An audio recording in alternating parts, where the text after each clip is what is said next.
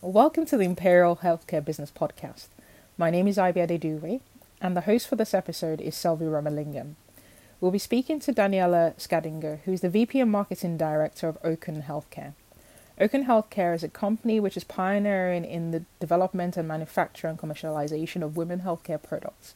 We truly enjoy this conversation, and we hope you do too. Hi, Daniela. Thanks for joining us today. Can you tell us a little bit about your background? Hello, thank you for having me. I'm very happy to talk a little bit about um, my background and um, what we're doing in Ocon Healthcare. So, I've been working in the women's health field for the past decade. Um, I've previously led and built up a pharmaceutical company in women's health, um, carrying a full portfolio of women's health products. And um, I've had the pleasure to actually um, distribute uh, OCON Healthcare's uh, innovative product as the first distributor globally. Um, and um, yeah, I'm very excited to share about our journey, some of the challenges and opportunities we had um, along the way with you today. That sounds great. Um, maybe we can start with a history of birth control methods. I was reading about this a few days ago looks like in the ancient times, women used iron chastity belts and mercury as form of birth control methods, and now we have come a long way. Um, can you tell a little bit about the history of the modern birth control options? Sure, yes. Um, there have been many methods used previously, like you mentioned, and a lot of them actually came from the nature. and uh, nature still has a lot to offer, but uh, we, we've definitely come a long way. So we are working in the field of IUDs, and when we look at the history of intrauterine devices, it's actually quite interesting that the first true intrauterine device was actually small stones that were placed uh, inside uh, the uterus of camels. Um, this was done by nomads to prevent pregnancy during long caravan um, travels. And this is how um, they found out that putting a foreign body inside the uterus can actually prevent pregnancy, which then later on was developed as an IUD for women.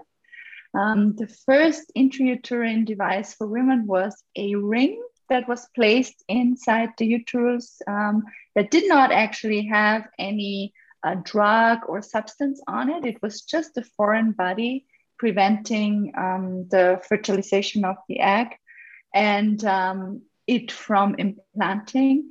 Um, we've uh, also there come a long way. Now there is IUDs with drugs uh, that are hormonal or IUDs that are non-hormonal that use copper and that just make use of much higher quality materials um, and cause less uh, side effects. Um, also, the pill obviously was a big revolution um, for women and the freedom of women. And um, but when we look at it, most of these inventions um, occurred in 1960, um, and there hasn't been really much innovation ever since. Uh, most of the modern birth control methods that we use today um, are more than 60 years old. So uh, we believe there is really a need for change, for innovation, for more options, for uh, more alternatives for women, but also for men. Most of these contraceptive methods have been developed for women. We still have to carry the burden um, of it. We have to deal with the side effects. Uh, we have to think about it. If it's a short acting uh, contraceptive methods, it's interfering with our daily lives, with our lifestyles. So um, I hope there will be more innovation coming also uh, for men and um, also to reduce side effects for women. So, as you mentioned, there are two different types of IUDs. Um, let's just focus on IUD for a minute here. Uh, one is the hormonal, the other one is um, you know, copper. And um, looks like these IUDs are like 99% effective. But despite its effectiveness, it's not still commonly used in many countries. For example, I was, um, I'm quoting this from the Nature paper. In any given year from 2012 to 2018, CDC found only 8% used IUD in the United States and 6% in Australia and 10% in the United Kingdom. What do you think is the reason behind this? You are uh, you are very right with the statistics. Um, although if we look at it from a global use, um, IUDs are the second most widely used contraceptive method because um, the Asian regions heavily rely on this method. But um, still today, actually, sterilization is the number one uh, contraceptive method. Um, and um, when you ask women why they would not use birth control in general, but be it IUDs or be it uh, the pill, 20% of um, the participants answered that it's the fear of side effects.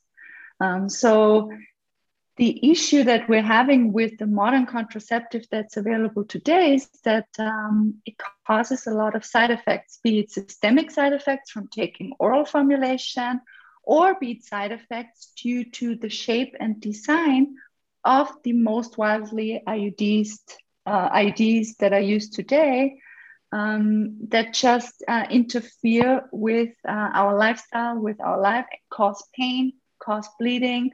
And uh, women remove these, and then they're left without a contraceptive method, which um, increases the risk of an unwanted pregnancy and um, also the risk of an abortion, which can lead to um, its health issues later on. So um, we in OCON really uh, believe that it needs more uh, solutions with less side effects. That's uh, our mission actually to work on products to introduce just better designed products for the female anatomy and for the female body. Uh, because as I mentioned before, these methods have been around for 60 years. 60 years ago, we didn't have the research we have today. We didn't know too much about the female anatomy, about the um, uterus that we know today. There wasn't a three dimensional ultrasound available. So we today rely on much more research in this area so we can develop products that are um, modern and actually appropriate for today's times. You mentioned a couple of side effects. Um, can you specifically talk about some of the side effects of the intrauterine devices compared to the birth control pills? Uh, are the side effects more when it comes to IUDs? Or um, is it better off? Are you better off with uh, birth control pills? That's a really good um, question, and um, it's an important one because what we see is that um, there's a lack of education on these um, issues, and also healthcare professionals don't always have the time to educate on side effects. So we really want to make sure that women are aware um, of some of the side effects they have to face. When it comes to IUDs, IUDs actually are a great choice of contraceptive method because they have um, some of the least side effects if we look at the full uh, portfolio and if we compare it to oral contraceptives, the pill. Um, so some of the side effects that can occur are insertion related because an IUD has to be placed inside the uterus by a healthcare professional. So there is insertion related risks uh, such as perforation, where the walls of the uterus can be um, perforated. Um, and um, some of it can be expulsion. Around 5% of women don't tolerate a foreign body in the uterine cavity. So the body automatically tries to push it out. Um, this usually occurs within the first three months after an IUD has been placed. Um, and then some of the IUDs can cause more pain and more bleeding, which is related to the shape um, of the device that it's placed inside the uterine cavity. But overall, they're actually very well tolerated, even by women who haven't given birth before. This is some of the myths that uh, we encounter still today that healthcare professionals and women believe that if they haven't given birth before they cannot use an IUD. Um, that is not true. And actually, um, the American College of Gynecology even um, recommends IUDs as a first line uh, contraceptive uh, for uh, young women, teenagers, uh, to prevent unwanted pregnancies. If we look at the side effects of the pill and combined hormonal contraception, that's not only the pill, that can be an implant, there can be a vaginal ring.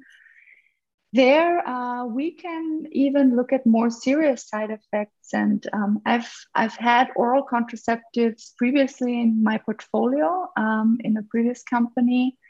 And I must tell you, um, I've seen a young 25 year old woman, healthy, die because of taking uh, birth control. Right. And um, this is really shocking because most of the women that get prescribed um, these, these oral contraceptives are not aware of these risks.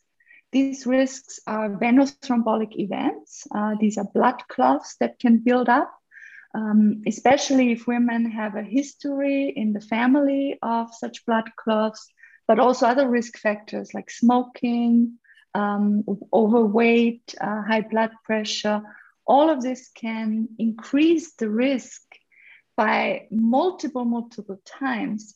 So it is re- really, really important to um, consult with a healthcare professional beforehand and not just uh, go on a pill because you need a, a, birth control and really find out what is the best uh, method for each and every woman because um, there are um, pre-medical uh, predispositions where women cannot take a certain contraceptive method and uh, not only that it's on the one hand the medical history but also the preference some women might not actually remember to take a pill every day, and some might not actually like to have a foreign body um, in the uterus. So uh, there's there's a wonderful app by the WHO, by the World Health Organization, that can be downloaded and um, where you can enter your medical uh, history and you can enter your prevalences,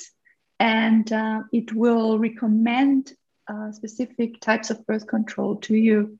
Um, and it's somewhat cast customized because it's really um, an art to choose the right contraceptive method. That sounds amazing. Do you remember the name of the app? You can uh, actually look it up if you put in WHO contraceptive prevalence. I think it's uh, and uh, and you will you will find that app. Okay. Um, and especially also for, for example, women that are breastfeeding, they need a specific um, contraception, and then we we change our method. You know, women uh, barely stay on a method for their whole life. Uh, we go through different phases. We need different um, alternatives depending on what stage in our life we're at. Yeah, of course. Um, so uh, besides um, the difficulty of like you know going having to need an appointment to get go get the uh, IUD placed, and then uh, also to remove, uh, there is a degree of I mean like um, inconvenience. But besides that, do you think cost of IUD plays a role in you know in deciding whether uh, somebody wants to choose an IUD over um, birth control pills? Such a great question uh, because there has been a study, it's called the CHOICE study. It's been the biggest contraceptive study um, done, and they asked women um, for the choice of uh, birth control when the cost barrier was, was removed and when the educational barrier was removed, because it's not only cost, but also education. And when those two things were um, improved, so when they could choose a contraceptive method, no matter the price, um, and when they knew enough about the method, the majority would actually choose an IUD. So this study uh, was the first study that showed that there is work to be done um, in education and in uh, access, um, making contraceptive accessible, making it affordable, um, because IUDs are the most um, effic- efficacious contraceptive methods available. And besides the fact that you have to have it placed um, with a healthcare professional, once that's done, you can have it for five or even up to 10 years. And um, I believe it's worth it because it's a very, very short uh, procedure. And um, it's um, it's been done. It can be done in the office. So then you have uh, five years or even up to ten years where you don't have to think about it. Wow. And thanks, IB, for Googling. So it looks like it's called um, WHO Contraceptive Tool, if anybody wants to check out. Um, can you tell us a little bit about OCON Healthcare, when, what, when it was founded, and is it an acronym, and what it stands for, if it is an acronym? Yes, so OCON stands for O configuration. And the O is because um, our platform uh, technology is actually a ball. So it's around, uh, it's two circles, two loops that are uh, intervened. So it's a three dimensional ball shape. And um, the company is uh, not a very um, young company. We've been around for 10 years. And um, it all started with a, a wonderful idea of uh, introducing a ball into the uterine cavity, which resulted from a gynecologist, the founder of the company, um, who is a specialist in uh, contraception, and um, he placed a lot of different IUDs and uh, he had women come to him and complain about side effects with IUDs. So they were complaining about either pain or bleeding. And when he looked um, at uh, the ultrasound, and usually two dimensional ultrasound is done still today. Now, if, if any ultrasound is even done, there are countries where there's no ultrasound checkups. And um, he found nothing wrong he looked at the ultrasound images and everything looked fine. But he digged a little deeper and he actually went inside the uterine cavity with a camera. Um, it's called hysteroscopy. And um, he saw that these T shaped IUDs were actually shifted and turned inside the uterine cavity. So they have completely turned upside down or the two arms were stuck in the fallopian tubes, or the leg was penetrating one of the walls. So you can imagine that this is extremely painful. But often these women that um, experience these side effects like pain and bleeding when they go to their healthcare professional, they're not taken seriously because these healthcare professionals look at the ultrasound images, they don't see an issue, and then sent home.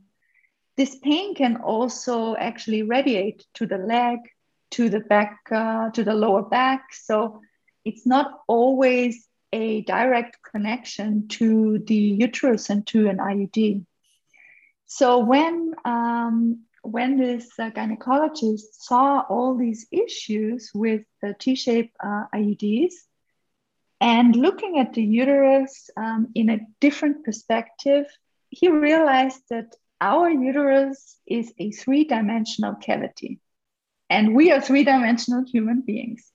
When you put a two dimensional T shaped device in a three dimensional cavity that constantly contracts, not only during menstruation, but throughout our cycle, it will cause issues. These IUDs will shift, they will turn, they will perforate, um, they're just not well designed for female anatomy. So he came up with this um, amazing idea of putting a spherical three dimensional ball that is much smaller than the T shaped IUDs inside the uterine cavity to avoid irritation of the endometrium. It's flexible, so it's, it adjusts to the contractions of the um, uterine cavity. And um, it doesn't have any sharp edges. Uh, it's round. It's just designed for a female uh, body. But uh, the challenge was how can you introduce a ball shape through a very, very thin uh, and narrow cervical canal? Our cervical canal is only one to two millimeters. The ball is around 1.5 centimeters. So um, he needed to have a special material that can take on any shape that you pre uh, record to that material. It's called uh, memory shape alloy. Uh, that's introduced to a very, very narrow um, insertion tube. And once it's released inside the uterine cavity, it automatically forms into a ball shape. So it's um, somewhat of a smart material that remembers its shape. Wow, that sounds amazing and sounds like a very simple solution too. Do you think um, so? The technology has assisted in the development of this, but you it's not only the shape of uh, the device, but also the ability to place the device inside the um, where exactly is it placed? Inside the uterus. Yes. Okay. Or I don't yeah. want to say that wrong. inside the uterus. Obviously, clearly, um, it's not only the um, lack of innovation in this area, but the technology was also lagging behind. Can you tell us a little bit about some of the um, products that you have developed at Ocon? Sure. So the, beauty of this platform that we have that originated from a non-hormonal copper IUD, um, we realized that um, having such a much better tolerated and uh, better designed product for the female anatomy um, is an ideal carrier for any drug or substance that you can put on there. So uh, with our IUD, it's small copper beads, but with our follow-on products, these can be substances and beads of any type. This can be drug eluting, this can be substance eluding. And um, we are actually tackling various women's health issues with our follow on products and our pipeline that we're currently developing. So, our second product is a spherical endometrial ablation device um, that's used for abnormal or heavy menstruation.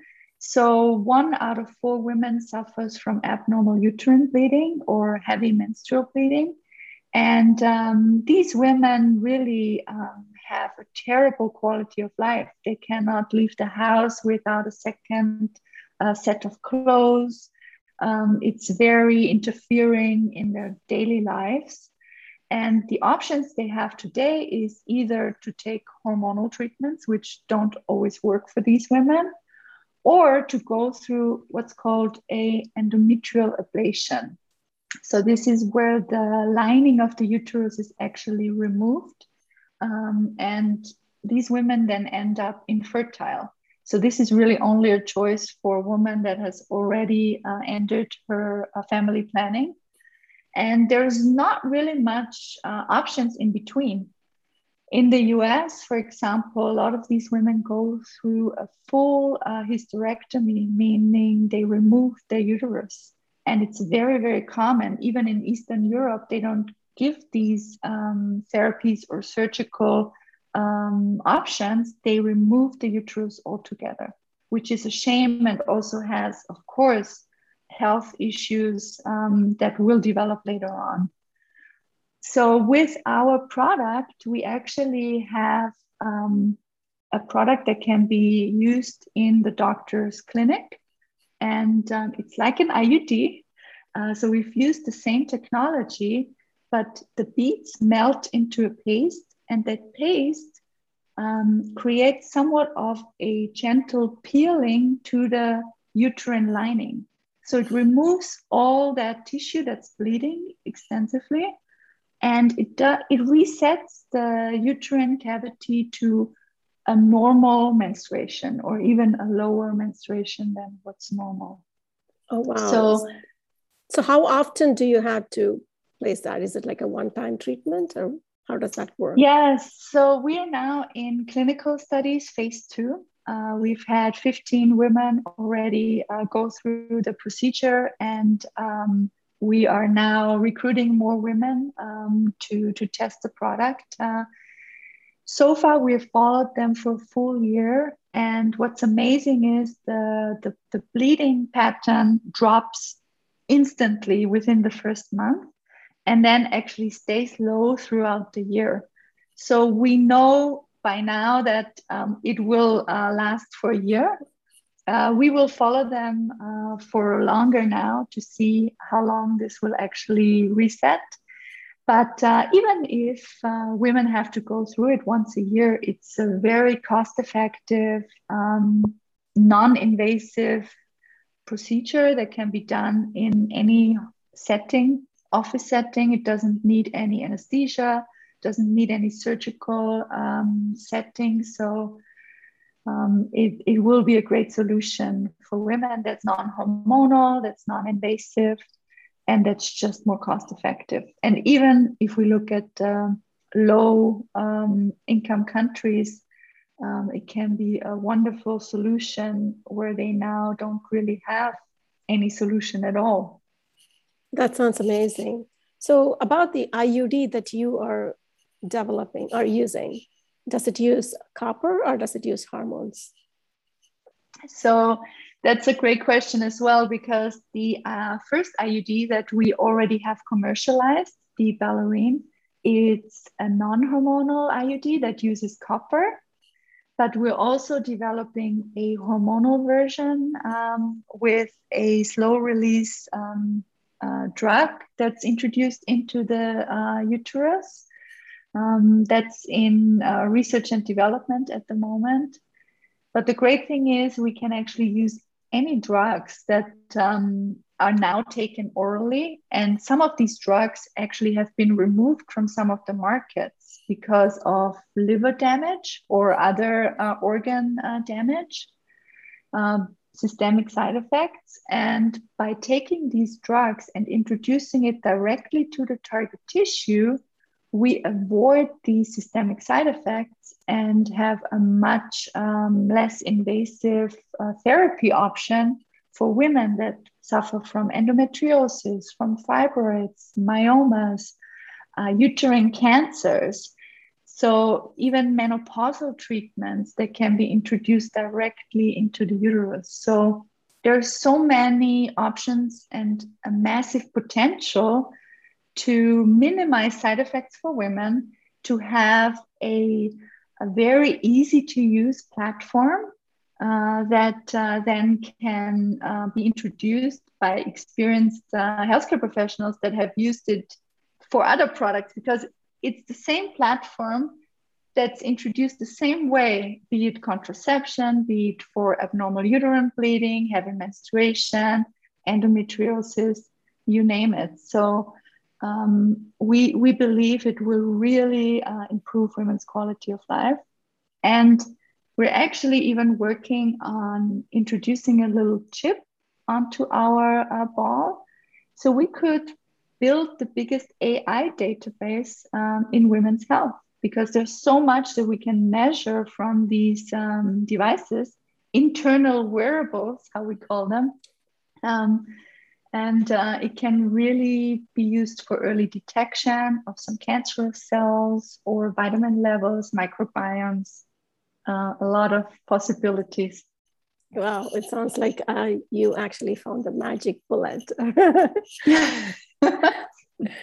so, how do you finance um, Ocon, if you may talk about? Um, was there any resistance in the development of um, new IUDs, or was it challenging to find investors to um, fund for your projects? Yes, so I think uh, anyone working in the femtech space will probably agree with me that it's uh, always challenging. uh, very little um, funding is actually allocated to women's health. Although it's been increasing over the years, it's still a very little percentage out of the overall uh, healthcare uh, funding.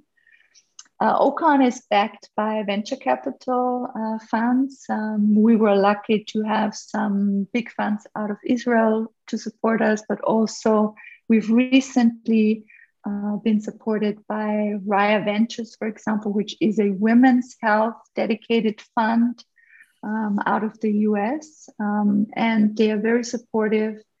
And what we've seen is that there are more and more women's health funds now coming to the horizon and funds that actually invest in women led companies. Uh, OCON is women led. We have a wonderful female CEO, and we're 85% women on the team. Wow. So we have, uh, I think we have two men, um, just to just to uh, be inclusive.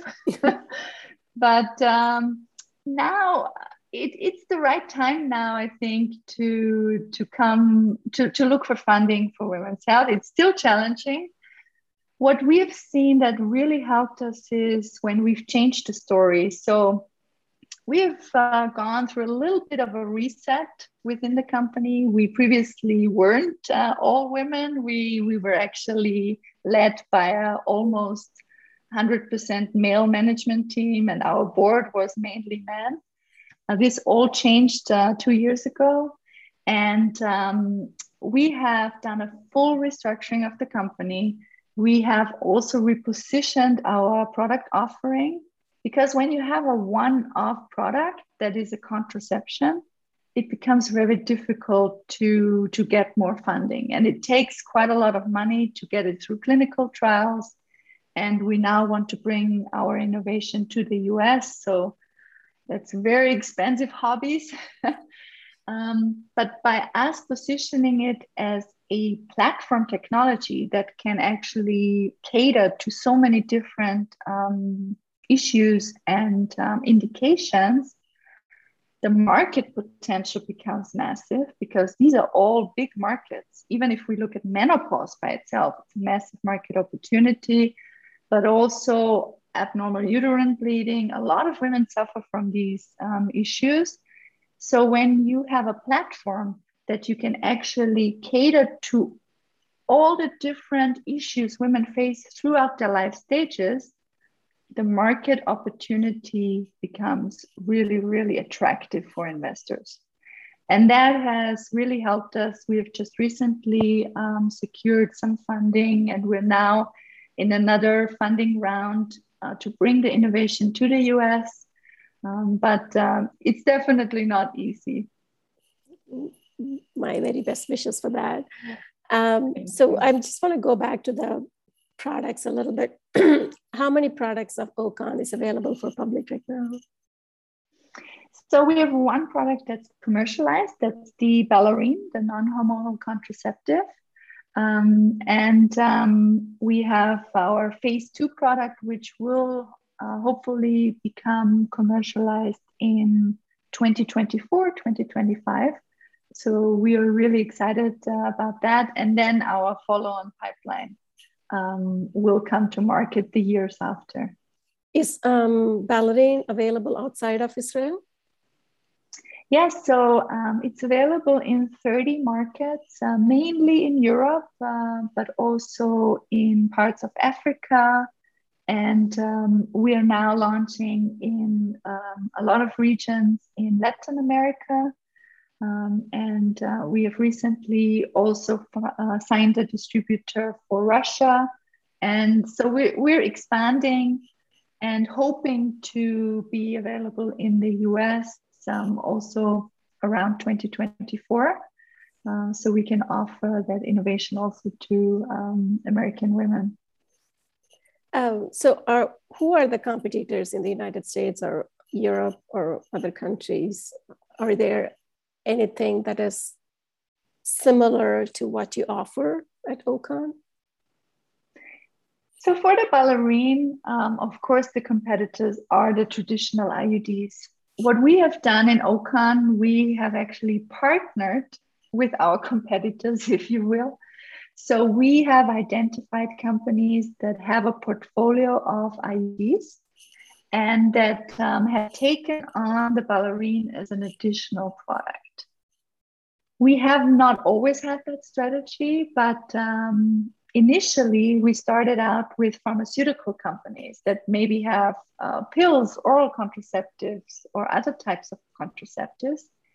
but we found that they actually were not the right fit for us because an IUD is something that's placed that requires training, that requires support.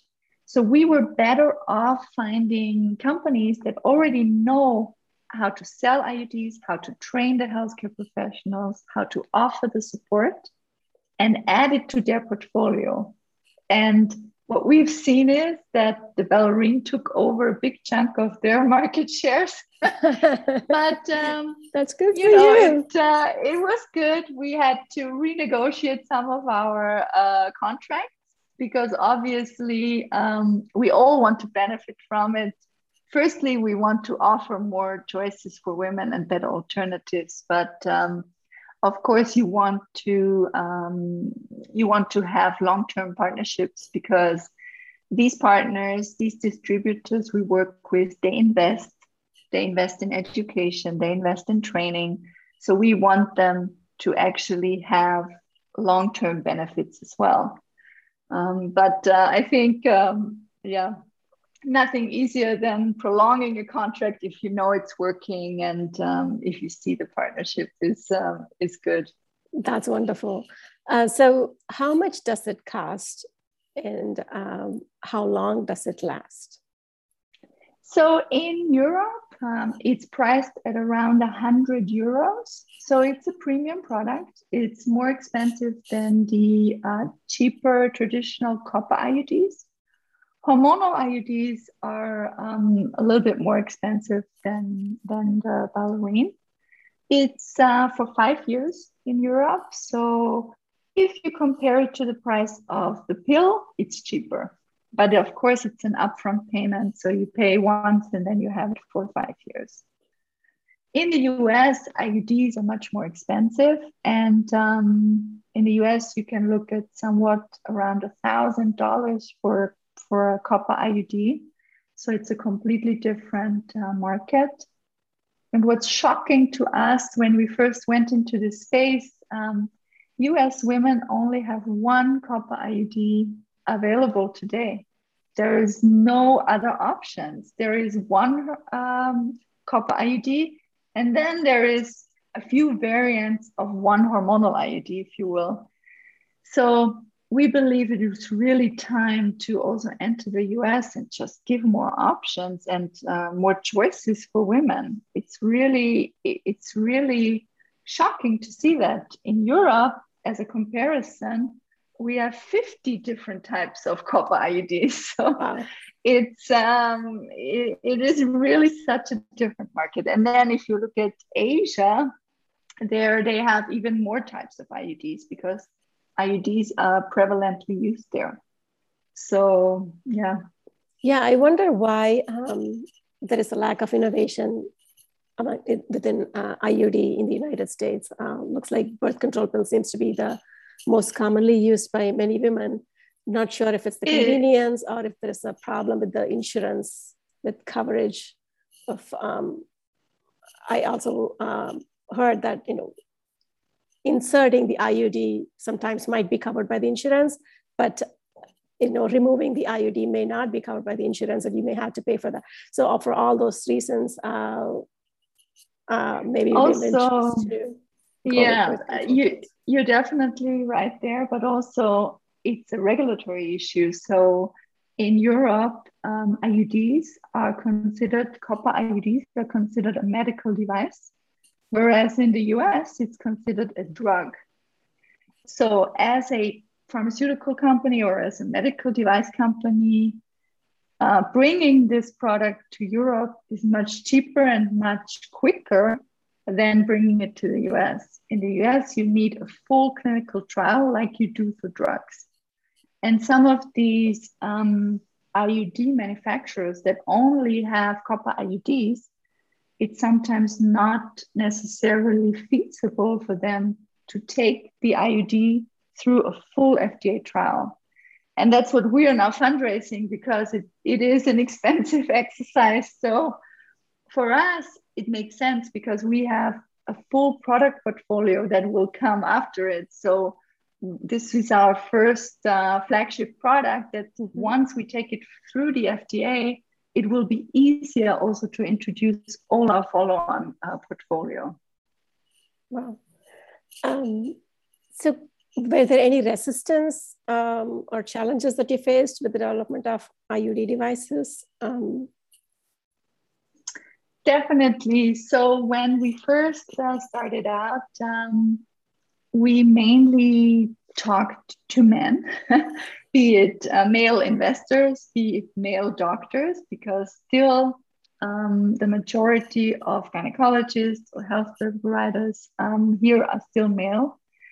And um, also in the investment uh, scene, it was majorly male dominated. The things we often heard was, well, why do we need something new? Um, what we have works. And when we started to talk about some of the drawbacks that IUDs come with and pain and bleeding, we often heard, well, I don't actually have that experience. So um, my patients are actually very happy with their IUDs. So it is really difficult to, to convince some of these um, opinionated um, key opinion leaders that believe that there is not necessarily a need for innovation in this space. What we have seen is that it's all about targeting. So we really focused on the open minded, young, preferably female healthcare professionals and also investors. Because once you show a video, and we have video materials of these IUDs, how they perforate the uterine walls, how they poke, you know, the, the fallopian tubes, how they shift and turn. When you have a uterus, you uh, feel it even looking at that video material. You can feel the pain. Absolutely. And we have so many nerves inside there. So it's really painful. And as women, we know the pain of taking a pill every day, the pain of headaches, the pain of breast tenderness, mood swings. You know, there's so much that goes with it. So um, it really is important to know who to best talk to and who to target, not only as your customer, but also in terms of when you're trying to get funding. Um, and it really helps changing the, the target group so, uh, how did COVID impact OCON healthcare? Well, um, there's two sides to COVID. On the one hand, it's been a blessing for a startup like OCON because we're still a startup um, and we're fundraising, so we have to be, um, you know, um, careful how we spend our money. So, what COVID did is it really helped us participate in global conferences via Zoom, um, be part of panel discussions, networking. Everything became so much cheaper and so much more efficient. We went through a full funding round without ever meeting our investors. they are in the US, so and um, we, we we managed to do it. Uh, it was the most efficient funding round we ever did, and we had so much exposure online through LinkedIn, through all the social media platforms. So on that hand, it was very very positive for us.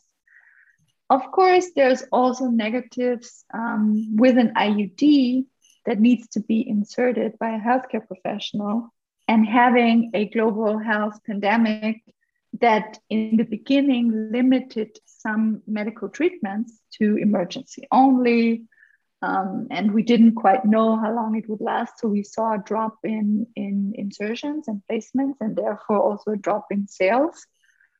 But as soon as the offices opened back up, and it was maybe one or two quarters, and then we could actually see the uptake again because I think what the pandemic also did is it um, gave women a chance to maybe think a little bit more about their birth control choices.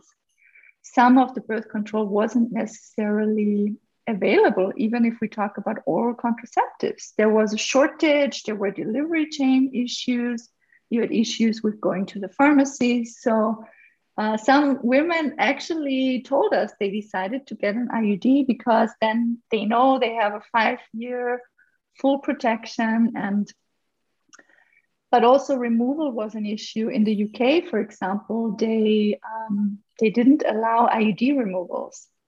So there were women stuck with their IUDs that would have had to be replaced not necessarily knowing are they still protected or not. It's very uncertain and um, yeah it was definitely a difficult situation i think for everyone.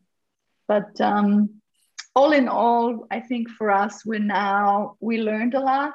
We also changed some of our training to online training. We developed online training platforms for healthcare professionals. We did webinars educational webinars also for women.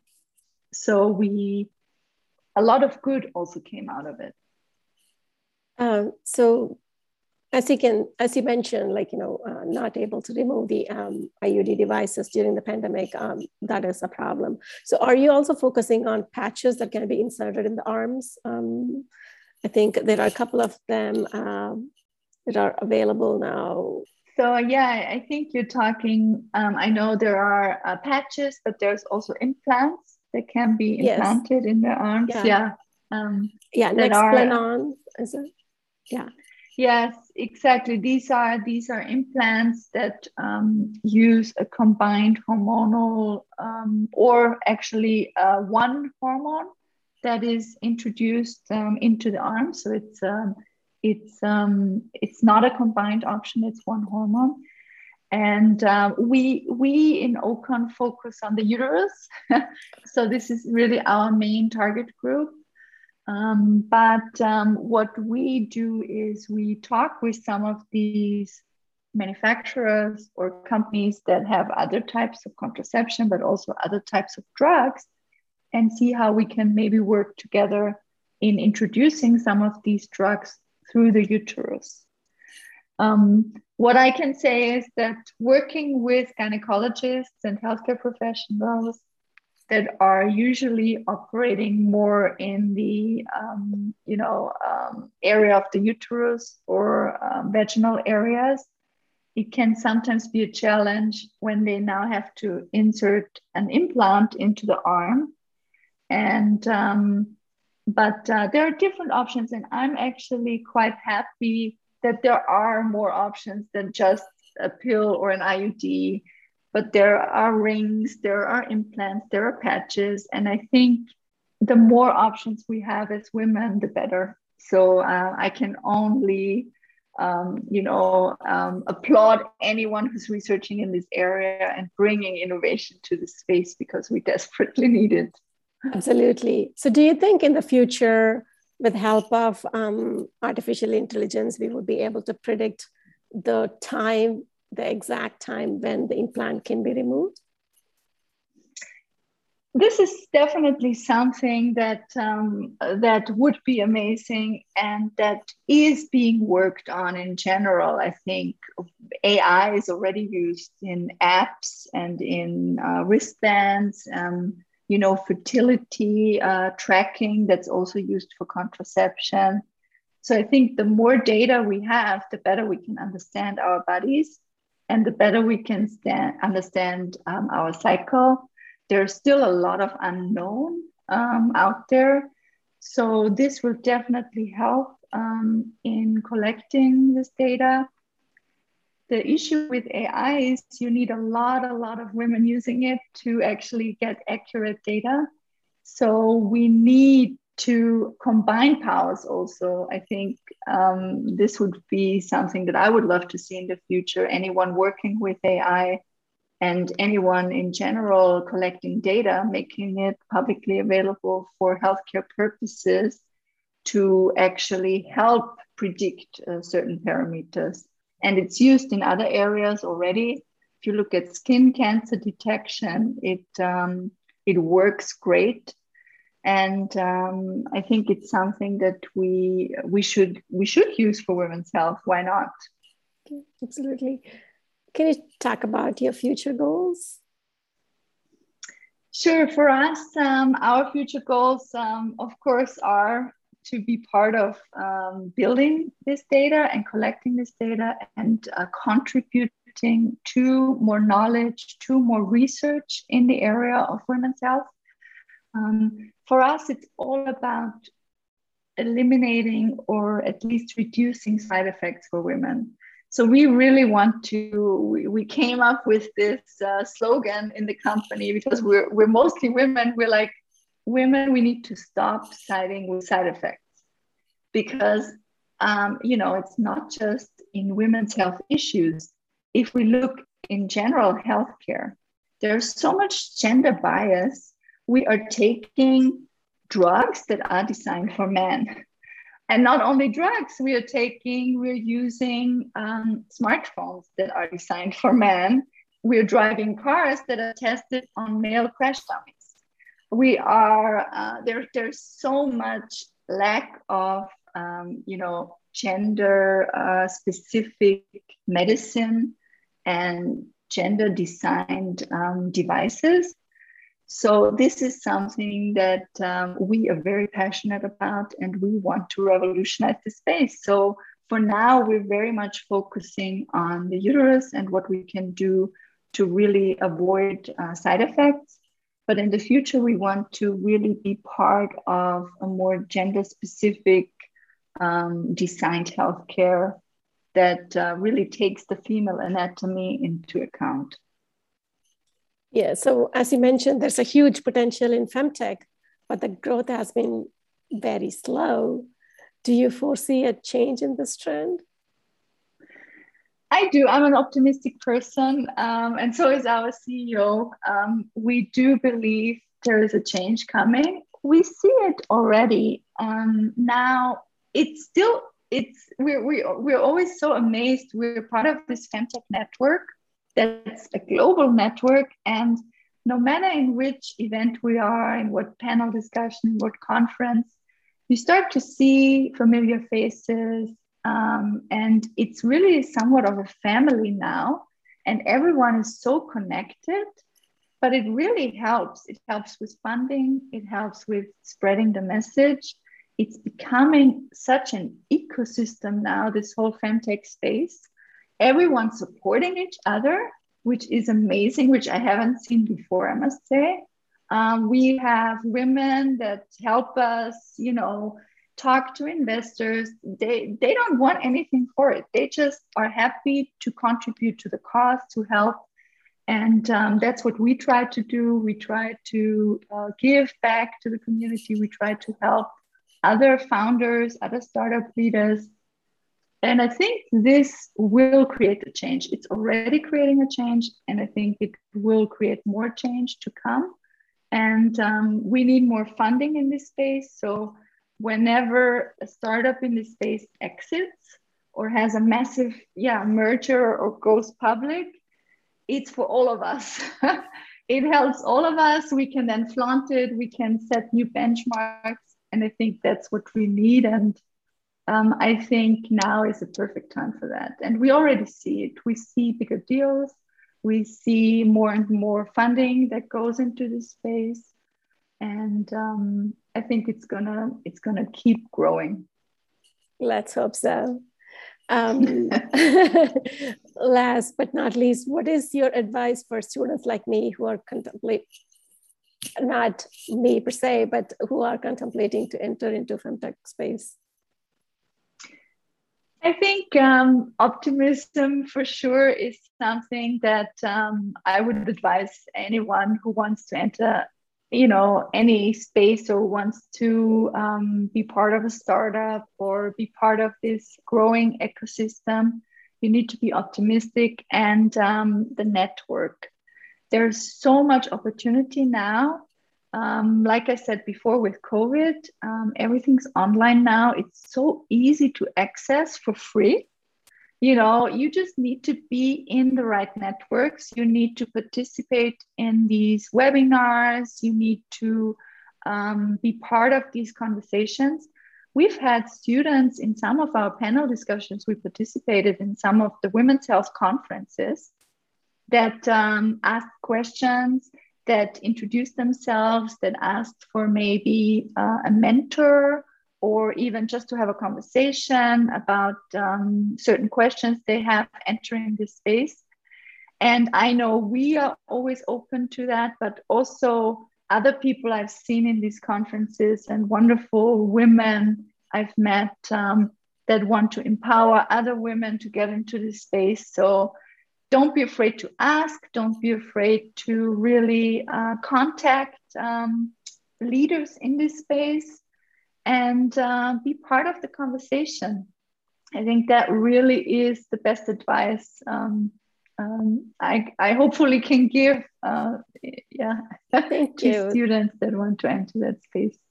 Thank you. Thank you so much. Thanks for taking your time and um, taking us through the uh, world of IUD devices. Um, and I really appreciated it. Thanks. Thank you. It was such a pleasure talking to you.